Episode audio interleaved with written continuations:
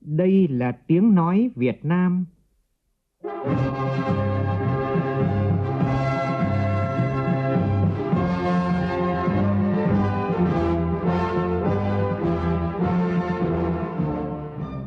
là tiếng nói Việt Nam, phát thanh từ Hà Nội, thủ đô nước Cộng hòa xã hội chủ nghĩa Việt Nam.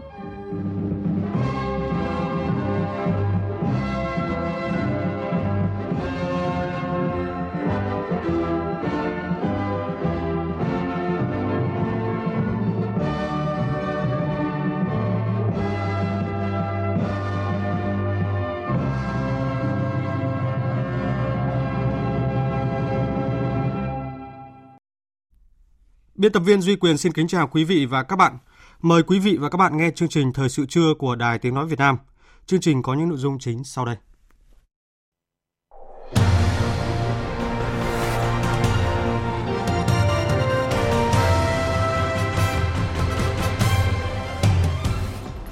Khởi động dự án tạo thuận lợi thương mại với tổng số viện trợ hơn 20 triệu đô la Mỹ. Dự án với mục tiêu tổng thể là cải cách, chuẩn hóa, hài hòa hóa và đơn giản hóa các thủ tục hành chính trong lĩnh vực xuất nhập khẩu. Bộ Kế hoạch và Đầu tư và Bộ Giao thông Vận tải có quan điểm khác nhau về chi phí đầu tư dự án đường sắt cao tốc Bắc Nam khi vênh nhau tới 32 tỷ đô la Mỹ. Viện Kiểm sát Nhân dân tối cao ra cáo trạng đề nghị truy tố các bị can trong vụ án lừa đảo chiếm đoạt tài sản xảy ra tại tập đoàn đa cấp Thăng Long. Đây là vụ án đặc biệt nghiêm trọng, các bị can bị xác định là đã thực hiện hành vi lừa đảo 36.000 bị hại với tổng số tiền hơn 700 tỷ đồng. Trong phần tin thế giới, Mỹ tuyên bố áp thuế, thuế quan cao đối với 110 sản phẩm Trung Quốc. Đây được cho là biện pháp hòa giải đầu tiên của Mỹ trong bối cảnh quan chức cấp cao hai nước có các cuộc tiếp xúc đầu tiên kể từ khi lãnh đạo hai nước nhất trí nối lại đàm phán. Indonesia kiên quyết gửi trả lại 210 tấn rác cho Australia, một trong những nỗ lực mới nhất nhằm đẩy lùi rác thải nhập khẩu từ các nước phát triển.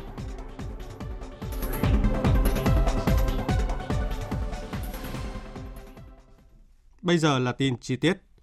Sáng nay theo giờ địa phương, Chủ tịch Quốc hội Nguyễn Thị Kim Ngân cùng đoàn đại biểu cấp cao Quốc hội Việt Nam đã rời thành phố Nam Kinh, tỉnh Giang Tô tới thủ đô Bắc Kinh tiếp tục chuyến thăm chính thức Trung Quốc từ ngày 8 đến ngày 12 tháng 7. Tin của phóng viên Lê Tuyết. Đón đoàn tại sân bay quốc tế Bắc Kinh có Phó Tổng thư ký Nhân đại Trung Quốc Hồ Hiểu Lê, Hàm Cục trưởng Cục Ngoại sự Văn phòng Nhân đại Trung Quốc Vương Văn, lãnh đạo cán bộ nhân viên Đại sứ quán Việt Nam tại Bắc Kinh cùng đại diện cộng đồng người Việt. Trước đó, Chủ tịch Quốc hội đã có các hoạt động tại tỉnh Giang Tô nhằm thúc đẩy hợp tác giữa các địa phương hai nước. Tại Bắc Kinh, dự kiến Chủ tịch Quốc hội Nguyễn Thị Kim Ngân sẽ có các cuộc hội đàm hội kiến với lãnh đạo Trung Quốc, tiếp một số lãnh đạo các tập đoàn hàng đầu Trung Quốc. Các cuộc tiếp xúc song phương của Chủ tịch Quốc hội Nguyễn Thị Kim Ngân tại thủ đô Bắc Kinh được kỳ vọng tăng cường hợp tác toàn diện giữa hai nước trong các lĩnh vực chính trị, kinh tế, an ninh, quốc phòng, giáo dục, giao lưu nhân dân. Đặc biệt, đây là dịp để Quốc hội hai nước tăng cường trao đổi kinh nghiệm về hoạt động của Quốc hội và các ủy ban của Quốc hội, tăng cường giám sát việc triển khai các thỏa thuận đã ký kết và các phương hướng hợp tác ủng hộ lẫn nhau trên các diễn đàn liên nghị viện, khu vực và thế giới. Đoàn đại biểu Đảng Cộng sản Việt Nam do đồng chí Hoàng Bình Quân, Ủy viên Trung ương Đảng, trưởng Ban Đối ngoại Trung ương dẫn đầu đã có chuyến thăm và làm việc tại thủ đô Moscow, Liên bang Nga. Phóng viên Văn Thường thường trú tại Liên bang Nga đưa tin. Trong khuôn khổ chuyến thăm, đồng chí Hoàng Bình Quân đã có hàng loạt các cuộc làm việc, tiếp xúc với lãnh đạo cấp cao các đảng tham chính của Liên bang Nga, với lãnh đạo Bộ Ngoại giao Nga và Duma Quốc gia. Tại cuộc làm việc với ban lãnh đạo Đảng Cộng sản Liên bang Nga, thừa ủy quyền của đồng chí Tổng Bí thư, Chủ tịch nước Nguyễn Phú Trọng, đồng chí Hoàng Minh Quân đã trao cho ông Gennady Zyuganov, Chủ tịch Đảng Cộng sản Liên bang Nga, huân chương hữu nghị, phần thưởng cao quý của nhà nước Việt Nam vì đã có những đóng góp tích cực, hiệu quả trong việc củng cố và phát triển quan hệ hợp tác giữa Đảng Cộng sản Việt Nam và Đảng Cộng sản Liên bang Nga, góp phần thúc đẩy quan hệ giữa hai nhà nước và nhân dân hai nước Việt Nam và Liên bang Nga. Phát biểu tại buổi lễ trao huân chương hữu nghị, đồng chí Zyuganov xúc động bày tỏ niềm vinh dự, gửi lời cảm ơn lãnh đạo Đảng, Nhà nước Việt Nam về phần thưởng cao quý nhận được và khẳng định sẽ làm hết sức mình đóng góp cho việc củng cố và phát triển quan hệ giữa hai đảng, hai nước. Tại các cuộc làm việc, hai bên đã trao đổi về tình hình quốc tế, khu vực và quan hệ hợp tác giữa hai nước, giữa hai đảng và các đảng tham chính của Nga, về các biện pháp tăng cường quan hệ trên kênh đảng, ngoại giao nhà nước và nghị viện. Đặc biệt trong khuôn khổ năm chéo 2019, năm Nga tại Việt Nam và năm Việt Nam tại Liên bang Nga nhân dịp hai nước kỷ niệm 25 năm ký hiệp ước về những nguyên tắc cơ bản của quan hệ Nga-Việt và tiến tới kỷ niệm 70 năm thiết lập quan hệ ngoại giao vào năm 2020. Trong khuôn khổ chuyến thăm và làm việc tại nước ta, sáng nay tại Hà Nội, Bộ Nội vụ Việt Nam phối hợp với Bộ Nội vụ Lào tổ chức hội thảo, trao đổi kinh nghiệm quản lý viên chức và quản lý chính quyền địa phương Việt Nam Lào. Phóng viên Lại Hoa phản ánh. Tại hội thảo, các cán bộ làm công tác chuyên môn, các nhà khoa học hai bộ đã chia sẻ những thành công, bài học kinh nghiệm trong công tác quản lý viên chức và quản lý chính quyền địa phương tại hai nước, từ việc xây dựng thực hiện các văn bản quy định đến việc kiểm tra đánh giá thực hiện các văn bản phương pháp quản lý viên chức và quản lý chính quyền địa phương, công tác đào tạo, bồi dưỡng, nâng cao năng lực quản lý cho công chức và cấp chính quyền địa phương nhằm nâng cao hiệu quả công tác quản lý viên chức và quản lý chính quyền địa phương hai nước Việt Nam và Lào. Bộ trưởng Bộ Nội vụ Việt Nam Lê Vĩnh Tân khẳng định công tác quản lý viên chức và quản lý chính quyền địa phương là một trong những trọng tâm cải cách hành chính ở Việt Nam. Xác định tầm quan trọng của công tác này, chính phủ Việt Nam luôn dành sự quan tâm sâu sắc Chính phủ Việt Nam đã giao cho Bộ Nội vụ triển khai nghiên cứu, sửa đổi và bổ sung một số điều của luật viên chức năm 2010 và một số vấn đề quan trọng trong luật tổ chức chính quyền địa phương năm 2015. Theo đó thì phân cấp chính quyền rõ cho các bộ ngành địa phương trong quản lý về viên chức và thực hiện chế độ hợp đồng viên chức có thời hạn đối với là các trường hợp tuyển dụng mới. Về phần mình, Bộ trưởng Bộ Nội vụ Lào Khăm Mặn Sủn Vi Lợt cho biết qua các ý kiến trao đổi, chia sẻ, thảo luận của đại biểu hai bộ đã phần nào làm rõ các vấn đề còn vướng mắc trong công tác quản lý viên chức và quản lý chính quyền địa phương, đặc biệt những kinh nghiệm trong thi hành luật viên chức và luật tổ chức chính quyền địa phương của Việt Nam. Đây là những kinh nghiệm quý để tiến hành công tác quản lý viên chức và quản lý chính quyền địa phương ở Lào. Sáng nay tại Hà Nội diễn ra lễ khởi động tạo thuận lợi thương mại do Cơ quan Phát triển Quốc tế Hoa Kỳ USS tài trợ. Ủy viên Bộ Chính trị, Phó Thủ tướng Vương Đình Huệ tới dự và phát biểu tại buổi lễ. Nhóm phóng viên Văn Hiếu và Phạm Mạnh đưa tin. Dự án hỗ trợ kỹ thuật tạo thuận lợi thương mại được chính phủ phê duyệt và giao Bộ Tài chính là cơ quan chủ quản với tổng vốn viện trợ hơn 21 triệu đô la Mỹ. Dự án sẽ được thực hiện trong 5 năm với mục tiêu tổng thể là cải cách, chuẩn hóa và đơn giản hóa các thủ tục hành chính trong lĩnh vực xuất nhập khẩu phù hợp với các chuẩn mực quốc tế nhằm thực hiện hiệp định tạo thuận lợi thương mại của Tổ chức Thương mại Thế giới WTO TFA và chủ trương của chính phủ về cải cách công tác kiểm tra chuyên ngành đối với hàng hóa xuất nhập khẩu. Phát biểu tại buổi lễ, Phó Thủ tướng Vương Đình Huệ khẳng định chính phủ Việt Nam đã quyết liệt chỉ đạo và tổ chức triển khai nhiều biện pháp cụ thể nhằm cải thiện môi trường đầu tư kinh doanh, nâng cao năng lực cạnh tranh quốc gia và tạo dựng môi trường kinh doanh minh bạch, thuận lợi, bình đẳng cho cộng đồng doanh nghiệp – Tuy nhiên, Phó Thủ tướng cũng cho rằng đây là những kết quả bước đầu và còn nhiều việc cần phải triển khai quyết liệt để đảm bảo sự đồng bộ và phát triển bền vững. Trong bối cảnh đó, dự án hỗ trợ kỹ thuật tạo thuận lợi thương mại do Hoa Kỳ tài trợ được chính phủ Việt Nam xác định là thiết thực, đúng thời điểm và cần thiết, đáp ứng được yêu cầu mong đợi của chính phủ Việt Nam trong việc thực hiện hiệp định TFA và tổ chức triển khai các FTA thế hệ mới. Tôi yêu cầu Bộ Tài chính với tư cách là cơ quan chủ quản của dự án chủ trì phối hợp chặt chẽ với các bộ ngành địa phương và cơ quan phát triển quốc tế Hoa Kỳ cũng như khu vực tư nhân tổ chức triển khai dự án một cách hiệu quả đảm bảo mục tiêu tổng thể đã được thủ tướng chính phủ phê duyệt.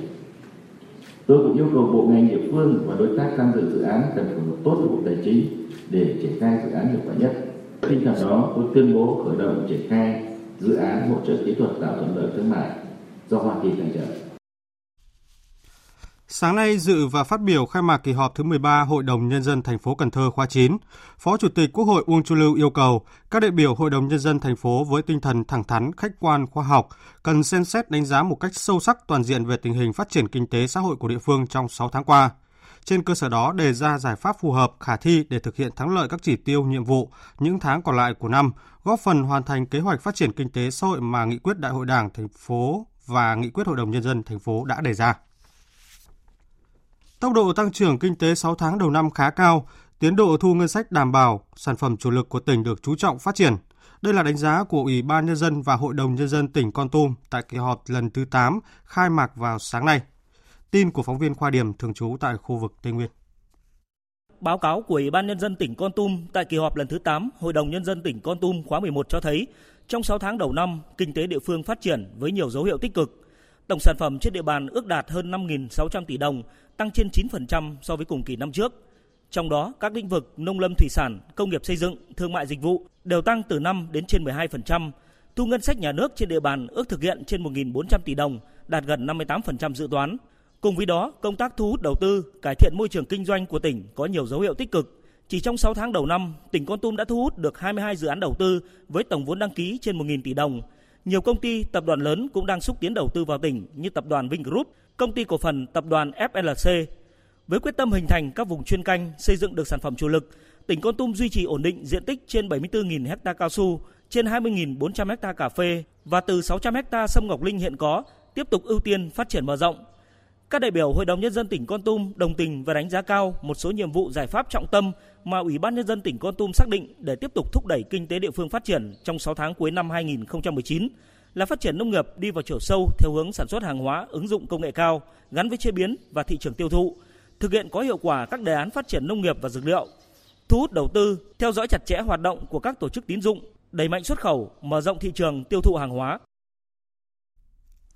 Kỳ họp giữa năm Hội đồng Nhân dân thành phố Đà Nẵng khóa 9 tiếp tục ngày làm việc thứ hai vào sáng nay. Thảo luận các giải pháp phát triển kinh tế xã hội địa phương, các đại biểu Hội đồng Nhân dân thành phố Đà Nẵng khẳng định, thời gian qua việc sử dụng nguồn lực đất đai ở Đà Nẵng còn lãng phí, nhiều sai phạm, hiệu quả sử dụng đất còn thấp. Phản ánh của phóng viên Thanh Hà tại miền Trung. Ông Nguyễn Đức Trị, đại biểu Hội đồng Nhân dân thành phố Đà Nẵng cho biết, hiện thành phố có 6 khu công nghiệp. Thời gian qua, việc quản lý bố trí cho thuê đất tại từng khu công nghiệp chưa tốt, dẫn đến hiện tượng chia nhỏ lô đất quy hoạch để bố trí các cơ sở sản xuất nhỏ lẻ, giá trị sản phẩm không có tính gia tăng thẳng dư kinh tế cao. Việc bố trí loại hình ngành nghề sản xuất không đúng mục tiêu quy hoạch ban đầu gây ra xung đột, tranh chấp và ô nhiễm môi trường. Quỹ đất còn trống sẵn sàng cho thuê hiện không còn nhiều, lại bị chia cắt, phân tán manh muốn, hạn chế trong việc thu hút các nhà đầu tư, nhất là các dự án có yêu cầu sử dụng diện tích đất lớn. Công tác quản lý việc cho thuê, cho thuê lại sử dụng đất tại một số khu công nghiệp còn lỏng lẻo, trong một thời gian dài, một số doanh nghiệp lợi dụng chính sách ưu đãi về miễn giảm thuế để dành phần chuyển nhượng cho thuê lại kiếm lời. Ông Nguyễn Đức Trị đề nghị kiên quyết thu hồi diện tích đất chậm triển khai, sử dụng không đúng mục đích, cho thuê lại đất không đúng quy định.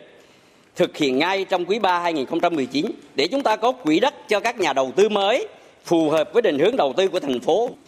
Một số đại biểu Hội đồng nhân dân thành phố Đà Nẵng cho rằng năng lực quản lý các khu công nghiệp còn hạn chế. Việc cho thuê đất không hiệu quả nhiều doanh nghiệp mong muốn đầu tư thực sự lại không có đất đầu tư.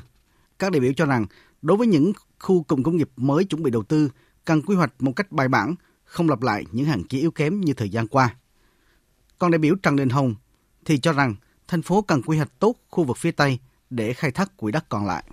Quỹ đất còn lại để phát triển thành phố Đà Nẵng trong những năm từ nay đến năm 2030, 2045 chỉ còn khu vực phía Tây thành phố chúng ta mạnh dạn trao đổi và phối hợp với lại cơ quan tư vấn nước ngoài đề xuất những giải pháp những cái phương án quy hoạch ờ, lựa chọn cái phương án tối ưu nhất cho cái phát triển thành phố để đảm bảo quan điểm tinh thần của nghị quyết 43 khai thác hiệu quả cái khu vực đất còn lại.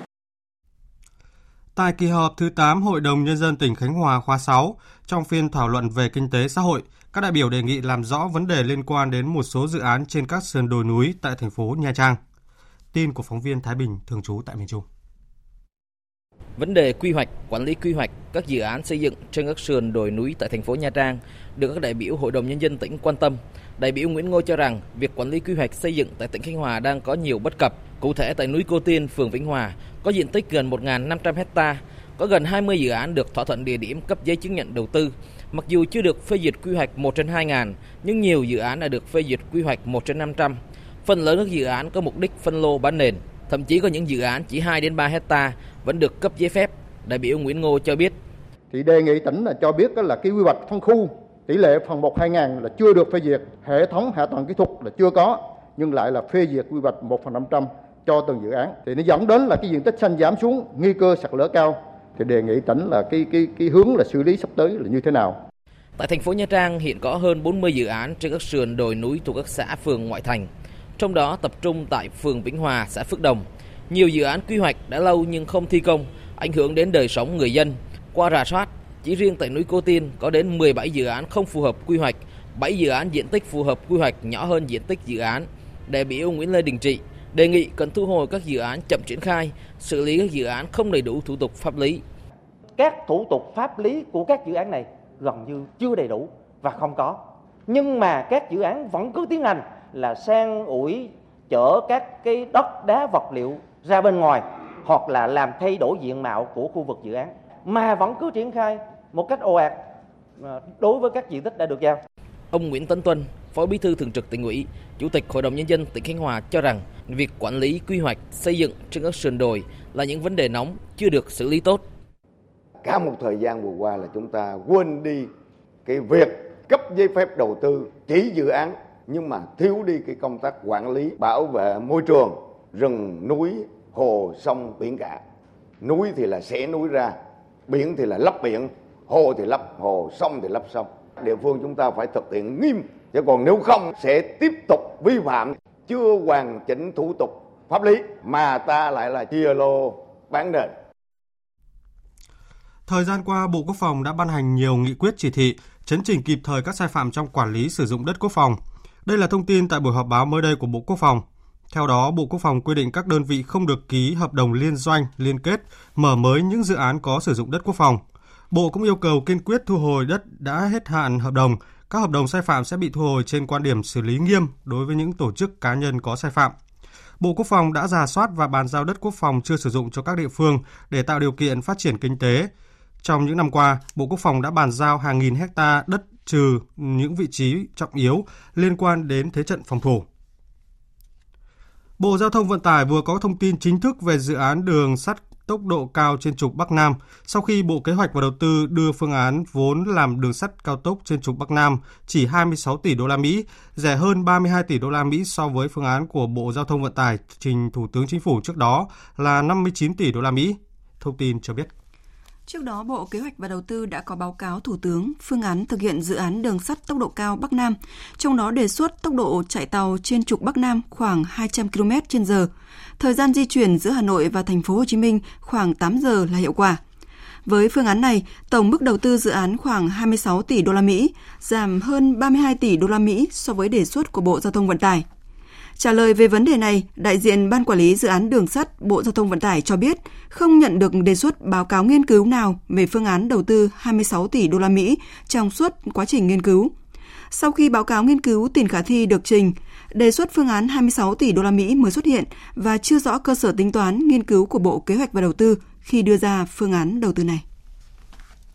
Để có căn cứ chứng minh hành vi phạm tội của các bị can trong vụ án, cũng như mức độ liên quan của các đối tượng trong việc cung cấp thông tin nhờ chấm, nâng điểm trong kỳ thi tốt nghiệp phổ thông trung học quốc gia 2018 tỉnh Sơn La, cơ quan an ninh điều tra đã tiến hành điều tra xác minh đối với các đối tượng trung gian là cha mẹ, người thân của thí sinh hoặc thí sinh. Phóng viên cơ quan thường trú tại Tây Bắc thông tin. Đối với 18 đối tượng trung gian nhận thông tin thí sinh, có 14 cán bộ công tác trong ngành giáo dục, 2 cán bộ công an, 1 giám đốc doanh nghiệp và 1 cán bộ y tế. Đáng chú ý là ông Hoàng Tiến Đức, Giám đốc Sở Giáo dục và Đào tạo tỉnh nhận 8 thí sinh, ông Nguyễn Ngọc Hà, trưởng phòng giáo dục trung học phổ thông nhận 10 thí sinh, bao gồm cả con gái. Ông Nguyễn Minh Khoa, nguyên phó trưởng phòng an ninh chính trị nội bộ Công an tỉnh nhận 5 thí sinh. Trong số này, có 16 trường hợp thừa nhận chuyển thông tin thí sinh nhưng mục đích chỉ nhờ xem điểm trước. Các đối tượng đều khai do xuất phát từ quan hệ bạn bè, đồng nghiệp, người thân nên đã tiếp nhận và chuyển thông tin của các thí sinh, không thừa nhận được bàn bạc, hứa hẹn về vật chất với gia đình thí sinh. Hai trường hợp là Nguyễn Thị Kim, kế toán trường Trung học phổ thông Tô Hiệu, thành phố Sơn La và Nguyễn Thị Ngọc Thúy, giảng viên trường Đại học Tây Bắc không thừa nhận cung cấp thông tin thí sinh cho Đặng Hữu Thủy và Nguyễn Minh Khoa như Khoa và Thủy đã khai.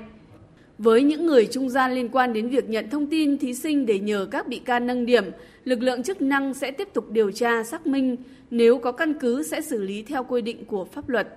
Dư luận ở Sơn La hiện nay đang rất kỳ vọng các cơ quan chức năng tiếp tục củng cố chứng cứ, điều tra xác minh để truy cứu trách nhiệm hình sự đối với những trường hợp là khâu trung gian.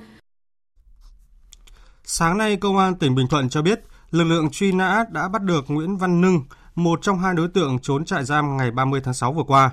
Nưng bị bắt tại huyện Bảo Lâm, tỉnh Lâm Đồng. Công an tỉnh Bình Thuận hiện đang di lý đối tượng về Bình Thuận. Tin cụ thể như sau. Trước đó vào dạng sáng ngày 30 tháng 6, Nguyễn Văn Nưng và Nguyễn Viết Huy, còn gọi là Huy nấm độc, trốn khỏi trại giam công an tỉnh Bình Thuận. Sau khi cưa song sắt ở phòng giam số 5, khu B, cả hai đã vượt tường thoát ra ngoài, sau đó đón xe vào thành phố Hồ Chí Minh. Tại thành phố Hồ Chí Minh, sau khi tổ chức ăn nhậu, mỗi người tỏa về một hướng. Nguyễn Viết Huy đã bị bắt tại thành phố Mỹ Tho, tỉnh Tiền Giang vào ngày 5 tháng 7 khi đang trốn trong khách sạn. Như vậy là sau 10 ngày, lực lượng truy nã đã bắt được cả hai tội phạm nguy hiểm trốn chạy.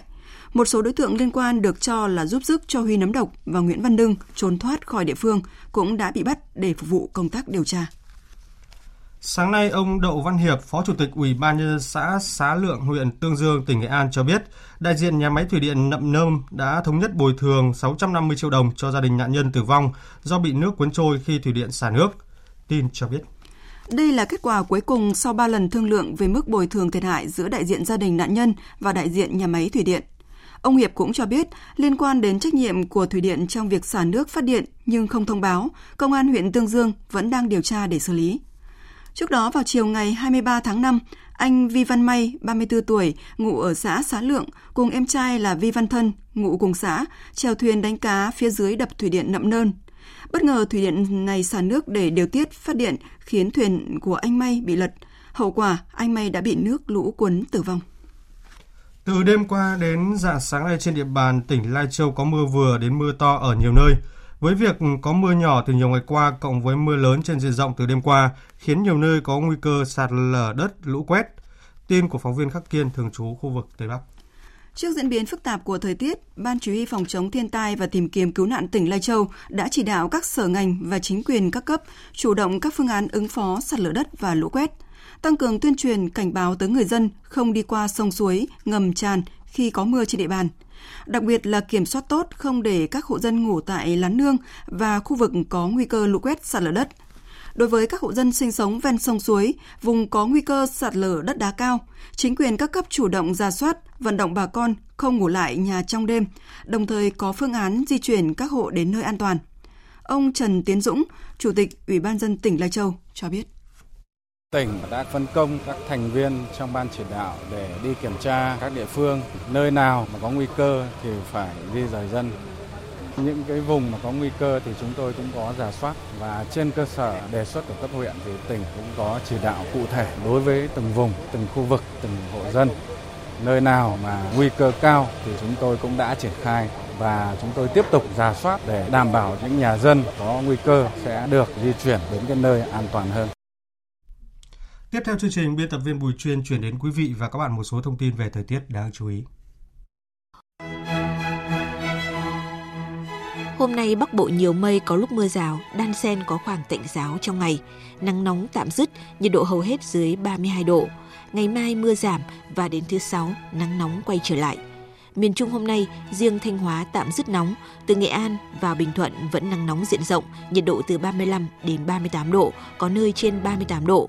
Tây Nguyên và Nam Bộ đang trong đợt giảm mưa, chỉ còn vài nơi về chiều tối, ngày nắng nhiều và nóng hơn. Thành phố Hồ Chí Minh 34 độ.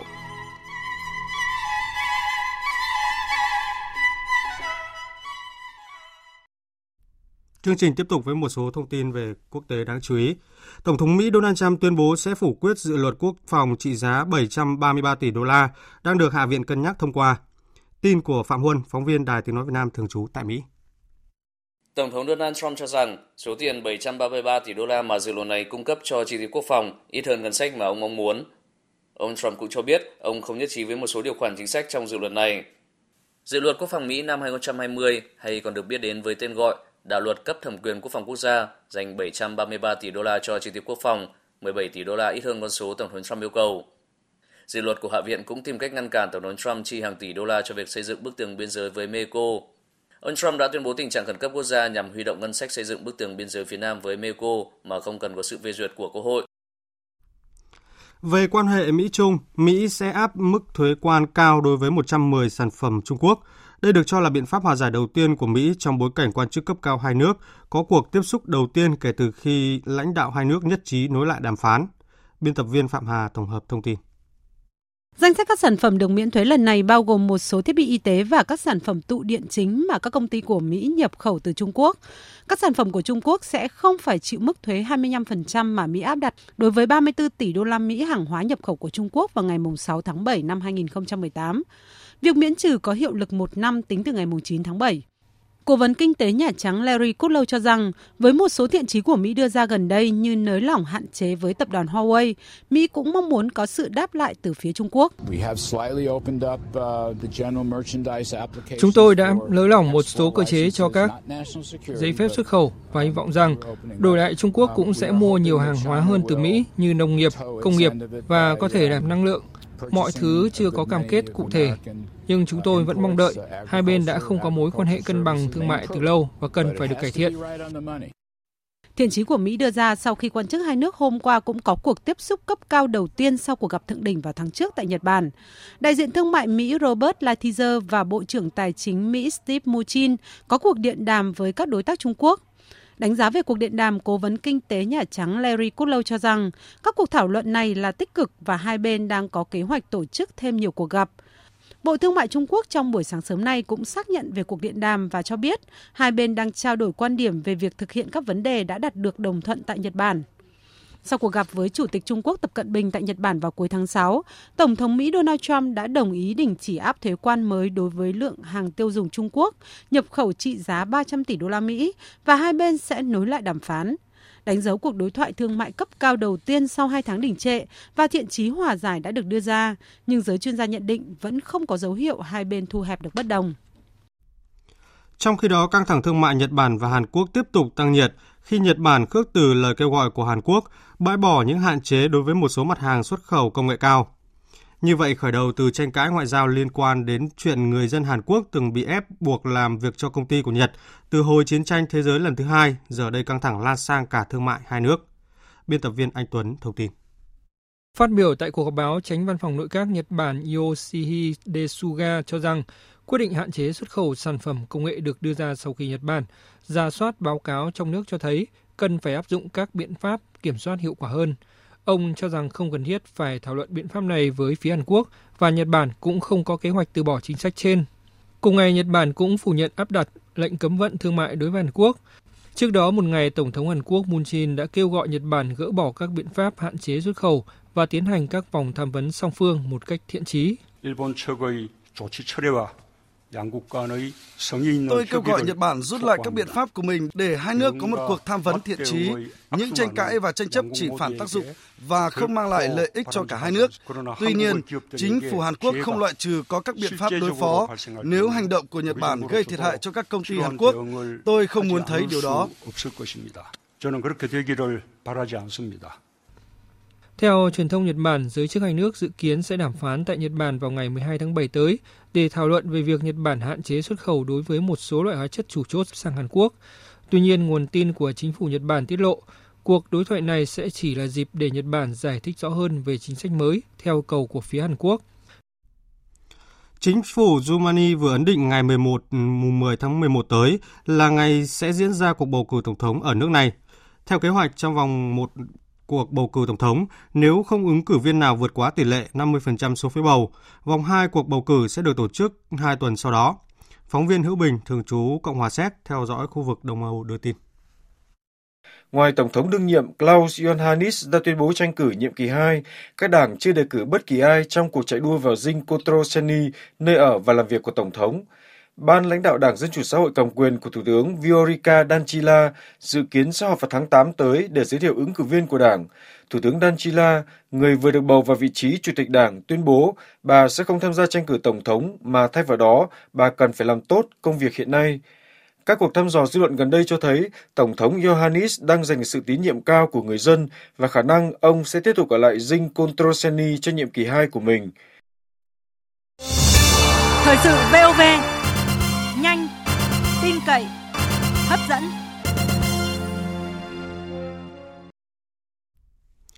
Thưa quý vị và các bạn, việc thu hút doanh nghiệp đầu tư vào nông nghiệp nông thôn không chỉ tạo ra việc làm, thu nhập cho người lao động, tăng kim ngạch xuất khẩu mà còn góp phần vào công cuộc công nghiệp hóa hiện đại hóa nông nghiệp, xây dựng nông thôn mới, thực hiện thành công đề án tái cơ cấu nông nghiệp nước nhà theo hướng nâng cao giá trị gia tăng và phát triển bền vững. Tuy nhiên hiện nay tỷ lệ doanh nghiệp tham gia còn khá khiêm tốn, phần lớn ở quy mô nhỏ. Vậy thì làm thế nào để tháo gỡ nút thắt này, từ đó thúc đẩy ngành nông nghiệp phát triển bền vững? Nhóm phóng viên thời sự đề cập nội dung này. Trong bối cảnh thu hút đầu tư vào nông nghiệp còn nhiều khó khăn, thì mới đây, Ủy ban Nhân dân tỉnh Thái Bình đã công bố quy hoạch triển khai thực hiện dự án khu công nghiệp chuyên phục vụ nông nghiệp đồng bằng Bắc Bộ tại Quỳnh Phụ, Thái Bình với tổng diện tích là 250 ha, tổng vốn đầu tư là 7.800 tỷ đồng do Thaco làm chủ đầu tư. Dự án bao gồm chuỗi sản xuất khép kín, cung cấp máy nông nghiệp, nông cụ, vật tư nông nghiệp, ứng dụng cơ giới hóa và kỹ thuật từ khâu làm đất đến khâu thu hoạch, đầu tư khu công nghiệp phục vụ nông nghiệp để sản xuất, chế biến gạo, lương thực thực phẩm. Ngày hôm nay chúng ta sẽ cùng gặp gỡ tiến sĩ Đặng Kim Sơn, nguyên viện trưởng Viện Chính sách và Chiến lược Phát triển Nông nghiệp Nông thôn, Bộ Nông nghiệp và Phát triển Nông thôn. Thưa tiến sĩ, câu chuyện ở Thái Bình như chúng ta vừa theo dõi thì có thể được xem là một ví dụ điển hình về tính hiệu quả trong việc thu hút đầu tư vào nông nghiệp. Đây là một chủ trương đúng đắn. Vậy thì ông có thể chia sẻ thêm một số thông tin để quý tín giả có thể hình dung bức tranh tổng thể trên cả nước. Việc thu hút đầu tư vào nông nghiệp thì có vai trò như thế nào trong việc phát triển kinh tế xã hội của nước ta hiện nay ạ? Trong thời gian vừa qua thì chỉ có một ngành duy nhất là liên tục tăng trưởng dương, liên tục xuất siêu. Đây là ngành nông nghiệp. Đóng góp của nông nghiệp, nó đã vượt rất xa so với các ngành khác. Chẳng hạn như là chỉ một ngành như ngành rau quả thôi, thì cũng đã là vượt cái xuất khẩu dầu thô rồi. Cái phát triển đấy đấy, nó tạo ra được một cái khối lượng việc làm khổng lồ. Khoảng 40 50 phần trăm cái tổng số việc làm trong xã hội là do ngành nông nghiệp tạo ra. Cái lợi thế về mặt ừ, phát triển nông nghiệp Việt Nam trong thời gian vừa qua đóng vai trò hết sức quan trọng cho việc ổn định kinh tế đất nước đầu tư vào nông nghiệp thì mang lại những cái giá trị rất là lớn đối với đất nước. Đây là một điều mà chúng ta hiểu rất là rõ rồi.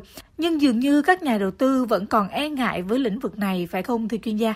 Nhìn chung trong toàn xã hội, tỷ trọng đầu tư vào trong nông nghiệp là rất là nhỏ bé. Tỷ lệ mà đầu tư của toàn xã hội cho nông nghiệp chỉ khoảng từ 5 đến 6% thôi. Thế và chỉ có khoảng độ 1% số doanh nghiệp à, làm trong lĩnh vực nông nghiệp nếu tính cả các doanh nghiệp mà sản xuất kinh doanh chế biến ấy, thì khoảng độ 8%. Và nếu mà nói về riêng FDI thì cái số đó nhỏ. Cho nên có thể nói là đầu tư vào nông nghiệp vẫn là nhỏ bé so với cái tiềm năng, so với cái đóng góp của nó đem lại.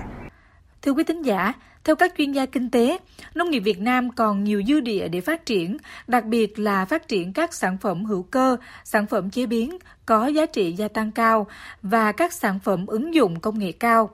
Chính vì thế mà việc thu hút đầu tư vào nông nghiệp thì sẽ tạo động lực để phát triển kinh tế xã hội trong thời gian tới.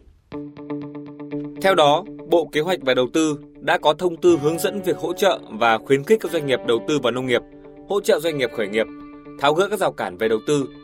Mục tiêu đặt ra trong thời gian tới là thu hút khoảng 80.000 đến 100.000 doanh nghiệp có hoạt động đầu tư vào nông nghiệp và trong đó phấn đấu có khoảng 3.000 đến 4.000 doanh nghiệp đầu tư với quy mô lớn, 6.000 đến 8.000 doanh nghiệp đầu tư với quy mô vừa. Nhiều chuyên gia phân tích, dự án nào, doanh nghiệp nào đầu tư với quy mô lớn, dây chuyền công nghệ hiện đại thì thường có ngay các đơn hàng, thậm chí đơn hàng kéo dài 5 năm đến 10 năm. Còn nếu cứ làm ăn kiểu nhỏ lẻ thì khó có thể cạnh tranh được. Vâng thưa tiến sĩ Đặng Kim Sơn, từng bước tháo gỡ những nút thắt rồi giải quyết những khó khăn thì sẽ giúp cho thu hút đầu tư vào nông nghiệp một cách hiệu quả hơn. Vậy thì theo ông, chúng ta nên có những cái giải pháp như thế nào trong bối cảnh hiện nay? Trước hết thì tôi nghĩ là phải thay đổi tư duy. Thì nếu mà chúng ta nhìn nhận là chúng ta cần phát triển nông nghiệp như một lợi thế của đất nước thì rõ ràng đối với những vùng trọng điểm nông nghiệp như đồng bằng sông Cửu Long như Tây Nguyên, như Đông Nam Bộ thì phải là vùng được ưu tiên xây dựng cơ sở tầng. Thứ hai đấy là các cái hệ thống về dịch vụ, ví dụ như các viện nghiên cứu, các trường đại học thì phải tập trung vào cái địa bàn đó chứ không phải dồn cả về thành phố Hà Nội và thành phố Hồ Chí Minh. Thế rồi là công tác đào tạo đối với nông dân, đối với doanh nhân hướng vào cái khía cạnh là tạo thêm ngành nghề không phải chỉ riêng nông nghiệp là về sản xuất ờ, thuần túy mà phải nói là nông nghiệp theo nghĩa rộng, tức là cả chế biến, cả à, phục vụ cung cấp vật tư đầu vào, cả chế biến nông sản, cả kinh doanh, nghĩa là cả một cái chuỗi giá trị như thế. Thì như vậy cái khả năng để mà phát triển nông nghiệp tạo ra giá trị gia tăng nó cực kỳ to lớn. Thế mà Việt Nam là nước mà có lợi thế về sản xuất nông nghiệp cơ bản, thì chúng ta cũng sẽ rất có cơ hội để chúng ta phát triển đưa công nghiệp, dịch vụ và đô thị vào là phối hợp với nông nghiệp để tạo ra một cái lợi thế tổng hợp cho nên là theo tôi là nếu mà muốn thu hút được đầu tư vào nông nghiệp phải nhìn nông nghiệp trong một con mắt tổng thể và phải coi đấy là thế mạnh, cái lợi thế được ưu tiên của đất nước. Quý vị và các bạn đang nghe chương trình Thời sự trưa của Đài Tiếng Nói Việt Nam. Trong phần tiếp theo, chương trình có những nội dung đáng chú ý sau đây.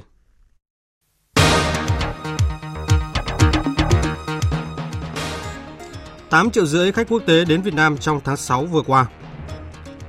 Từ hôm nay, thành phố Hà Nội triển khai thanh tra chuyên ngành an toàn thực phẩm.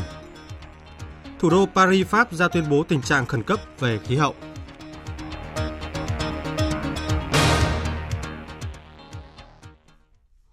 Sáng nay tại Hà Nội, Tổng Liên đoàn Lao động Việt Nam tổ chức hội thảo lấy ý kiến cán bộ công đoàn về những vấn đề cơ bản trong đề nghị sửa đổi bổ sung luật công đoàn. Tin của phóng viên Phương Thoa.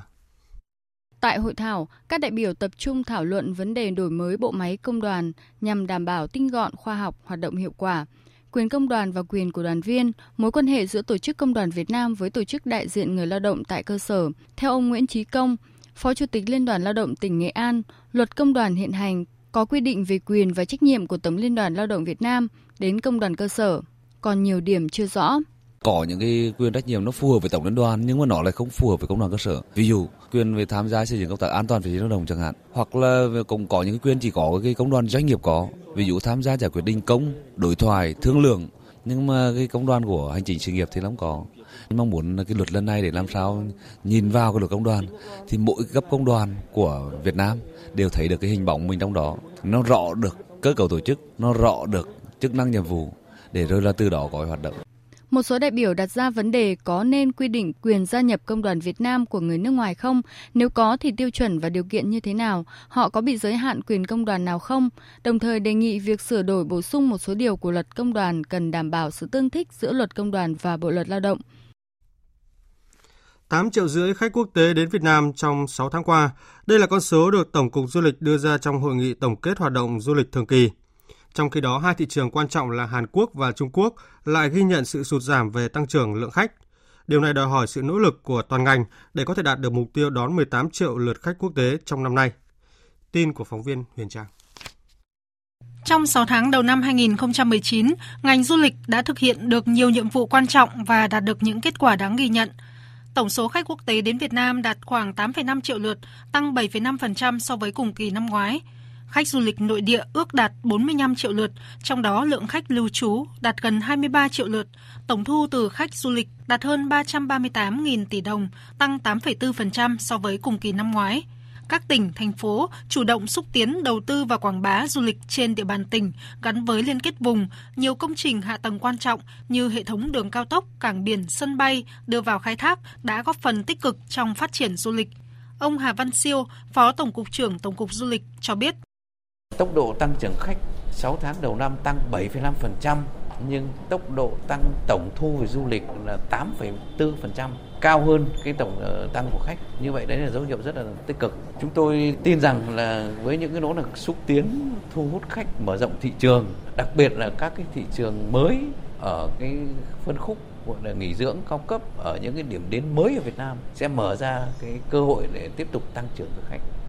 Mục tiêu trong 6 tháng cuối năm nay, du lịch Việt Nam tiếp tục duy trì thúc đẩy tăng trưởng về khách du lịch quốc tế và nội địa. Dự kiến trong năm nay, ngành du lịch sẽ đón và phục vụ khoảng 18 triệu lượt khách quốc tế, 85 triệu lượt khách nội địa, tổng thu từ khách du lịch phấn đấu đạt 700.000 tỷ đồng.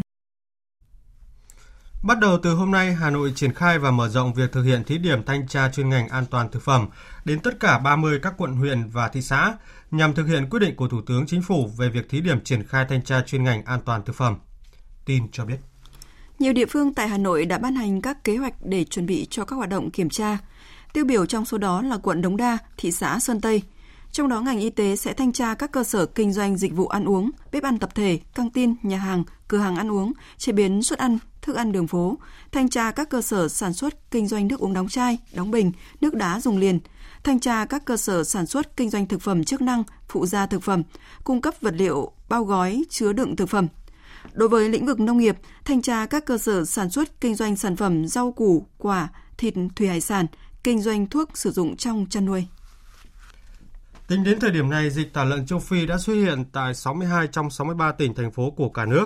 Hiện chỉ có tỉnh Ninh Thuận vẫn chưa xuất hiện dịch. Tổng đàn lợn trên toàn tỉnh Ninh Thuận là trên 100.000 con, trong đó có 39 trang trại với gần 40.000 con, còn lại chăn nuôi nhỏ lẻ. Hiện tỉnh Ninh Thuận rất lo lắng vì dịch bệnh bao vây và hàng ngày có từ 4.000 đến 7.000 con lợn được vận chuyển từ Bắc vào khu vực phía Nam và ngược lại qua quốc lộ 1 thuộc địa bàn tỉnh.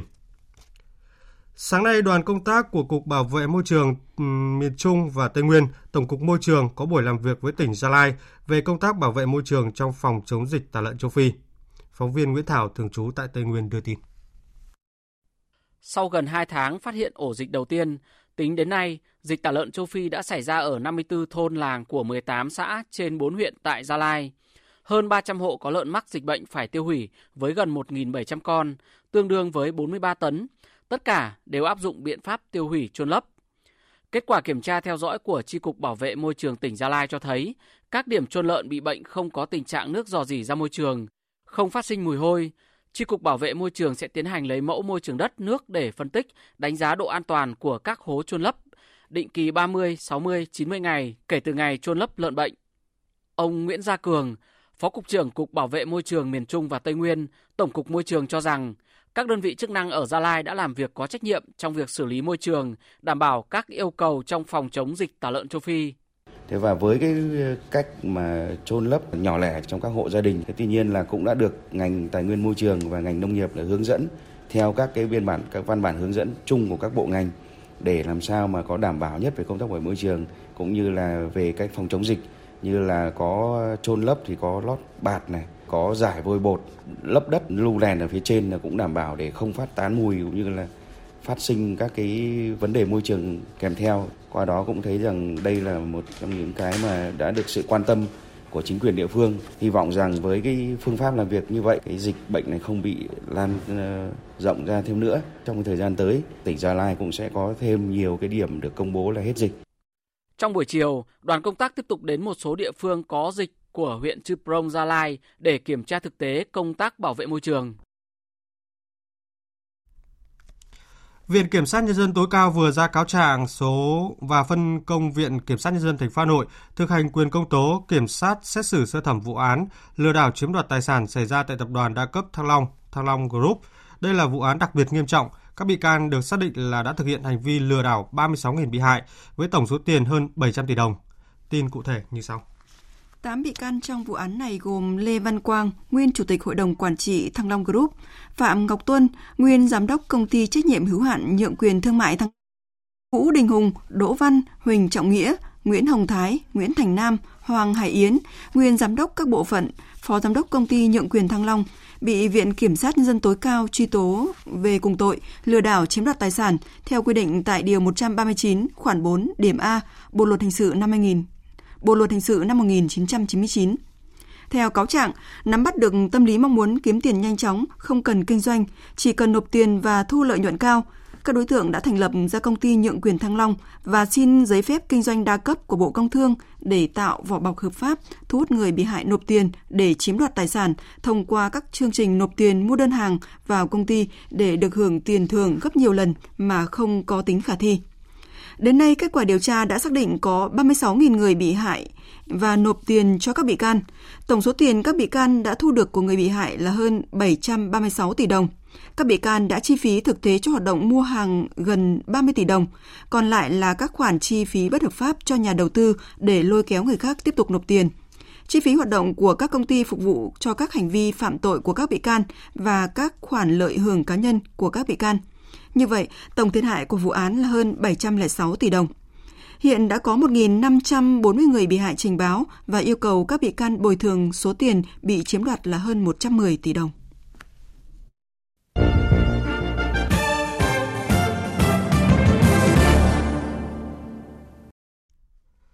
Các nước châu Âu tham gia ký kết thỏa thuận hạt nhân năm 2015 với Iran, gồm Đức, Pháp, Anh cùng đại diện Liên minh châu Âu EU, vừa cùng ra tuyên bố chung – hối thúc Iran dừng các hoạt động làm dầu urani và quay trở lại tuân thủ thỏa thuận hạt nhân có tên gọi đầy đủ là kế hoạch hành động chung toàn diện.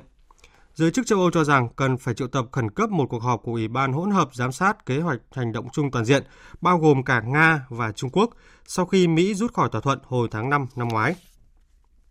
Trong một diễn biến liên quan, Chủ tịch Hội đồng Tham mưu trưởng Liên quân Mỹ cho biết Mỹ sẽ tiến hành các kế hoạch xây dựng một liên quân nhằm giám sát và gian đe các mối đe dọa từ Iran đối với các hoạt động thương mại trên biển.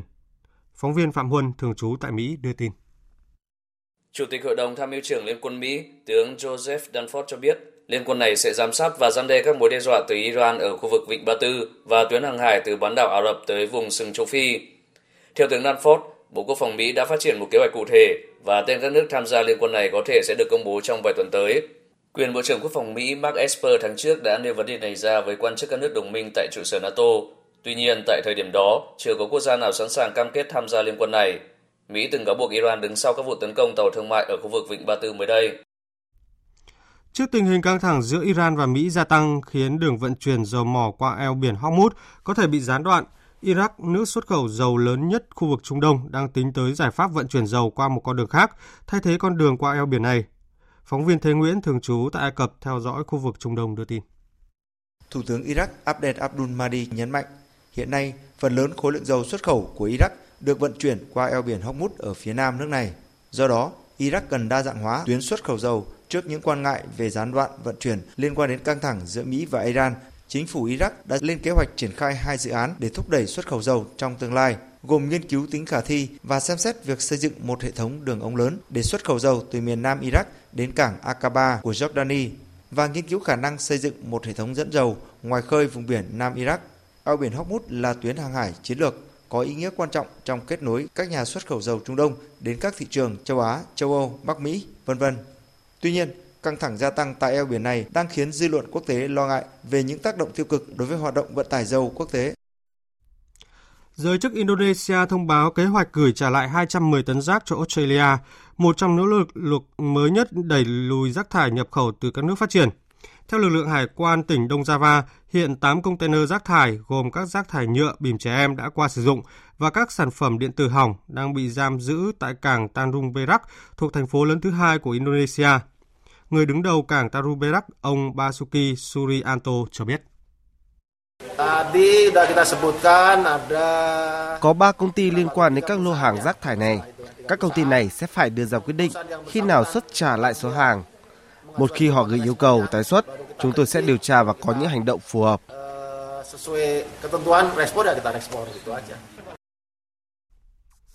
Kể từ khi Trung Quốc cấm nhập khẩu loại rác này vào năm 2018, một lượng rác thải khổng lồ đã được chuyển đến Indonesia và một số quốc gia Đông Nam Á. Nhiều quốc gia đang phát triển đã phản đối việc nhập các loại rác thải này và đã gửi trả rác lại cho các nước phát triển. Indonesia tuần trước đã thông báo sẽ gửi trả 49 container rác cho Pháp và các nước phát triển. Hồi tháng 5, Malaysia thông báo đã trả lại 450 tấn rác thải nhựa cho các nước Australia, Bangladesh, Canada, Trung Quốc, Nhật Bản, Ả Rập Xê Út và Mỹ. Philippines cũng đã trả lại khoảng 69 container rác cho Canada vào tháng trước. Tại Pháp, thủ đô Paris đã tuyên bố tình trạng khẩn cấp về khí hậu và thành lập cơ quan chuyên trách phục vụ các chính sách về khí hậu của thành phố. Động thái này nhằm thực hiện các cam kết và mục tiêu của thỏa thuận Paris về khí hậu, được ký kết nhân dịp Hội nghị Liên Hợp Quốc về biến đổi khí hậu năm 2015 tại chính nước Pháp. Tin của phóng viên Huỳnh Điệp, cơ quan thường trú Đài Tiếng Nói Việt Nam tại Pháp. Tại kỳ họp Hội đồng thành phố Paris diễn ra vào ngày 9 tháng 7, một cuộc bỏ phiếu về vấn đề môi trường đã diễn ra. Ngay sau đó, tòa thị chính thành phố đã tuyên bố tình trạng khẩn cấp về khí hậu, đồng thời thông báo thành lập một học viện về khí hậu và thiết lập một nhóm chuyên gia liên chính phủ trong lĩnh vực này. Mục tiêu của Học viện Khí hậu là giúp cho giới trẻ và các tình nguyện viên trong các hoạt động môi trường có được một không gian giáo dục mà họ có thể tham gia hoàn toàn miễn phí. Đối với nhóm chuyên gia liên chính phủ về biến đổi khí hậu, thành phố Paris hy vọng đây sẽ là nơi có thể tham vấn các chính sách về môi trường một cách hiệu quả và ổn định. Thời gian gần đây, các dự án trong lĩnh vực môi trường liên tục được thành phố Paris triển khai. Trước khi tuyên bố thành lập Học viện về môi trường và thiết lập nhóm chuyên gia liên chính phủ về vấn đề môi trường, thủ đô nước Pháp đã công bố kế hoạch phủ xanh thành phố với việc thiết lập các khu rừng tại nhiều địa điểm du lịch quan trọng hay triển khai việc cấm hút thuốc lá trong hàng chục công viên và vườn cây trong toàn thành phố. Theo tòa thị chính Paris, tất cả các kế hoạch này đều nhằm mục tiêu chống lại sự nóng lên của khí hậu và tình trạng ô nhiễm môi trường. Và tiếp theo chương trình thời sự trưa nay là trang tin đầu tư tài chính và bản tin thể thao. Trang tin đầu tư tài chính. Thưa quý vị và các bạn, sau khi giảm mạnh phiên hôm qua, sáng nay giá vàng trong nước đảo chiều tăng 100.000 đồng một lượng, trong khi đó tỷ giá trung tâm tiếp tục tăng nhẹ. Giá vàng thế giới dao động quanh ngưỡng 1.392 đô la một ounce, giảm 5 đô la một ounce so với chốt phiên trước. Còn ở thị trường trong nước, giá vàng dòng thăng long của Bảo Tín Minh Châu niêm yết mua vào ở mức 38 triệu 580 000 đồng một lượng và bán ra là 39 triệu 30 000 đồng một lượng. Trên thị trường ngoại tệ, Ngân hàng Nhà nước công bố tỷ giá trung tâm của đồng Việt Nam với đô la Mỹ áp dụng cho hôm nay là 23.079 đồng một đô la, tăng 1 đồng 1 đô la so với hôm qua.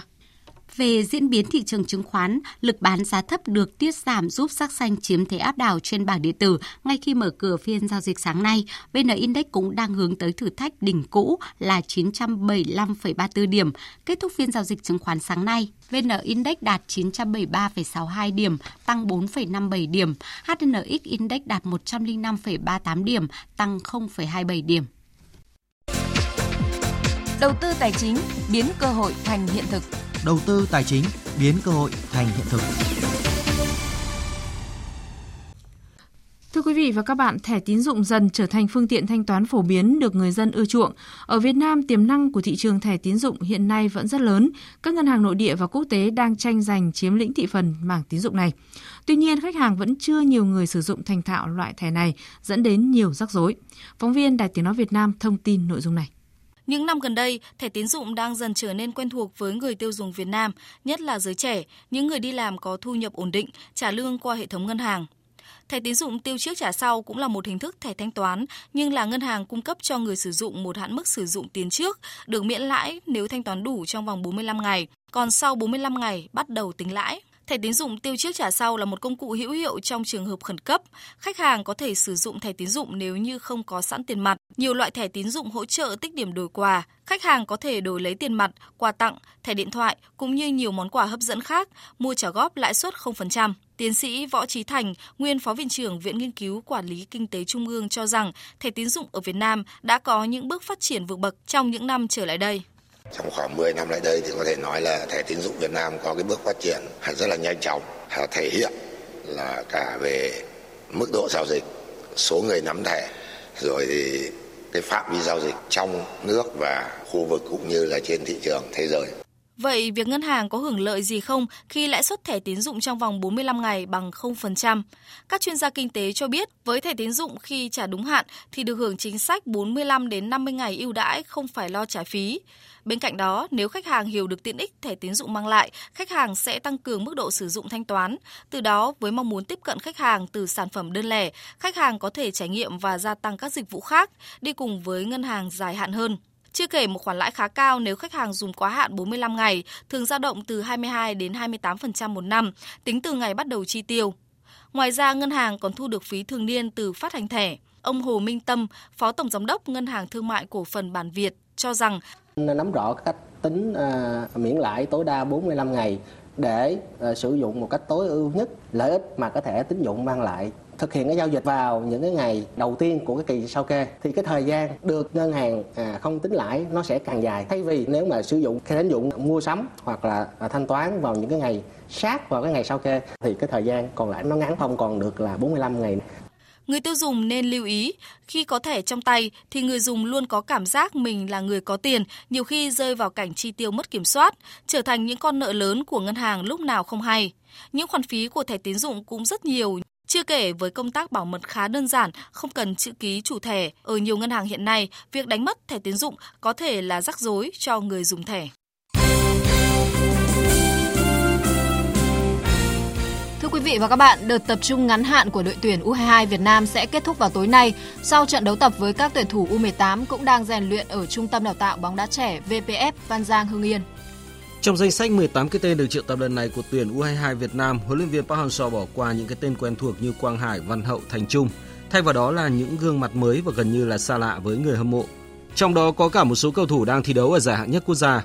Hôm qua, nhóm cầu thủ thi đấu loạt trận muộn vào 14 V-League gồm Viết Triều, Vũ Tín, Văn Bửu, Việt Cường, Tiến Linh đã có mặt. Do có đủ quân số nên ban huấn luyện triển khai các bài chiến thuật nhằm giáp nối đội hình. Trận đấu tập diễn ra lúc 18 giờ hôm nay với các tuyển thủ U18 là cơ hội tốt để các cầu thủ U22 như Tiến Linh hay Martin Lò ghi điểm. Cuộc thử sức này cũng là màn so tài thú vị giữa chiến lược gia người Hàn Quốc với huấn luyện viên Hoàng Anh Tuấn, từng dẫn dắt tuyển U20 Việt Nam tham dự World Cup U20 2017. Lần hội quân này, tuyển U18 Việt Nam tập luyện tại Trung tâm Đào tạo bóng đá trẻ PVF, nơi có cơ sở vật chất được đánh giá lý tưởng. Tuy vậy, lực lượng chưa thể đầy đủ bởi một số cầu thủ đang tham dự vòng chung kết U17 quốc gia ở Tây Ninh hoặc giải hạng nhì quốc gia. Huấn luyện viên Hoàng Anh Tuấn cho biết. Hai cái tuần tập huấn ở đây, kể cả khi đi Nhật cũng ngoài khi chuyên môn, chúng tôi cũng phải bổ sung thêm huấn là của các em. Tại vì các em uh, mất đi hơn một tháng công tác chuẩn bị để lo việc học hành. Ban huấn chúng tôi thì cố gắng làm sao đẩy cái thực lực các em lên. Đến ngày 15 tháng 7, đội tuyển U18 Việt Nam bước vào đợt tập huấn 10 ngày ở Nhật Bản – Huấn luyện viên Hoàng Anh Tuấn tin tưởng vào sự chuẩn bị của đội để hướng tới giải U18 Đông Nam Á 2019 và xa hơn nữa là vòng loại U19 châu Á 2020. Trong khi đó, đội tuyển U15 Việt Nam đã bước vào đợt tập huấn 12 ngày tại trung tâm huấn luyện Ji Green Sakai, thành phố Osaka, Nhật Bản. Hôm nay mùng 10 tháng 7, các học trò của huấn luyện viên Đinh Thế Nam sẽ đá trận giao hữu đầu tiên gặp đội trẻ Visay Kobe. Hai trận giao hữu còn lại sẽ diễn ra vào ngày 15 tháng 7 gặp đội trẻ Gamba Osaka và ngày 18 tháng 7 gặp đội bóng của trường trung học Kokoku. Chuyển sang những tin đáng chú ý khác. U17 Thanh Hóa và U17 PVF sẽ gặp nhau trong trận chung kết của giải U17 Quốc gia 2019.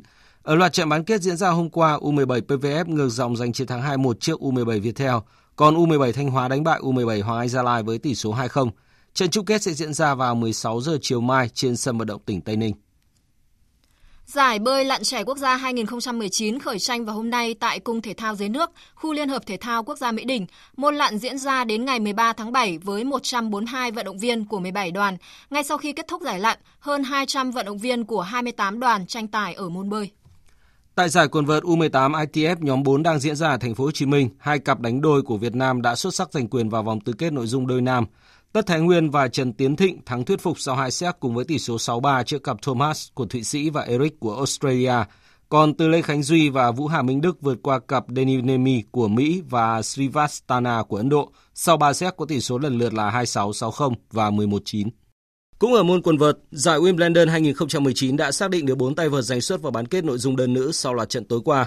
Trong 4 trận đấu của vòng tứ kết, chỉ một trận phải kéo dài đủ 3 set và đó là chiến thắng 6-4, 4-6, 6-3 của đương kim Á quân Serena Williams trước Alison Riske. Ở bán kết, Serena Williams sẽ gặp Barbosa Strikova, tay vợt người Cộng hòa Séc vừa loại hạt giống số 19 Johanna Konta với kết quả 7-6 và 6-1. Cặp bán kết còn lại là cuộc so tài giữa Simona Halep và Elina Svitolina. Chỉ cần hai set, Halep lại sang roi, còn Svitolina vượt qua Carolina Muchova. Tối nay sẽ diễn ra 4 cặp đấu thuộc vòng tứ kết của nội dung đơn nam. Novak Djokovic gặp David Goffin, Roger Federer đối đầu Kei Nishikori, Guido Pella gặp Bautista Agut, còn Nadal so tài với Sam Kerry. Quý vị và các bạn vừa nghe xong thông tin thể thao trong nước và quốc tế. Xin chào và hẹn gặp lại. Dự báo thời tiết